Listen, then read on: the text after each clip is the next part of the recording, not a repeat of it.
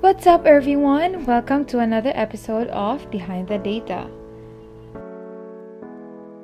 I'm Rania Youssef, your host for today, and I'm going to talk about some essential habits you can do at home to become more productive and to avoid procrastination.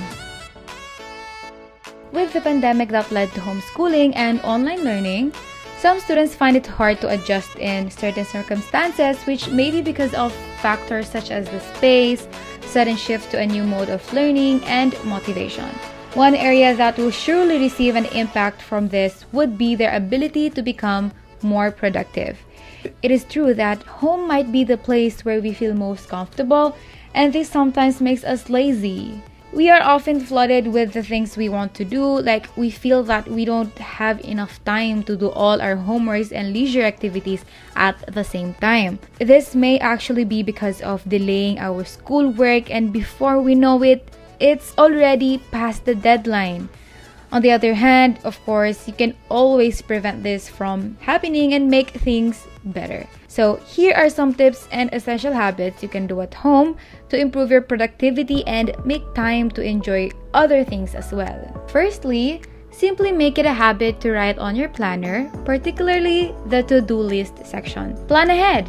However, it is important to take note that the things you're gonna place in it should be specific, simple, and realistic. You don't want a long list, because it will surely make us cram and feel overwhelmed. So this is why it is so important to know our priorities for that specific day. Secondly, it is very helpful to assess your personal studying behavior, and making it as a habit will be a game changer. So in order to succeed, you must know your strengths and weaknesses. If you ever find it tough to get started with your papers or homeworks, try assessing yourself, like, should I go and create a schedule for my study time? Do I have what I need when I sit down to study? Do I get distracted while studying? And if so, what are these distractions so I could control it well? And many more. Other than that, communicate with your professor if you got any concerns. I know that it may feel intimidating at first, but you'll be grateful that you opened the line of communication. The last habit that we highly recommend is for you guys to listen to your body when it seeks for a rest. You know, because a lot of students tend to overwork themselves, which results in some cases of serious mental health issues. And we don't want any of those to happen. Give yourself a deadline. Like, let's say in one hour, I must finish three sit works so that afterwards you will be able to rest and save yourself from exhaustion and, and such. So these are the essential habits to be productive even at home.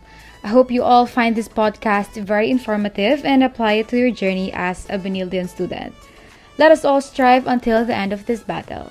Once again, I am Rania Yusuf, and I genuinely appreciate you for joining me in today's episode. If you guys didn't know, this is our eighth episode.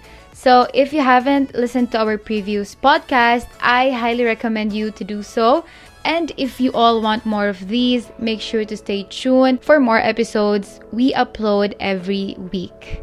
Before I end this podcast, please do me a huge favor and have a great rest of the week with a smile on your faces.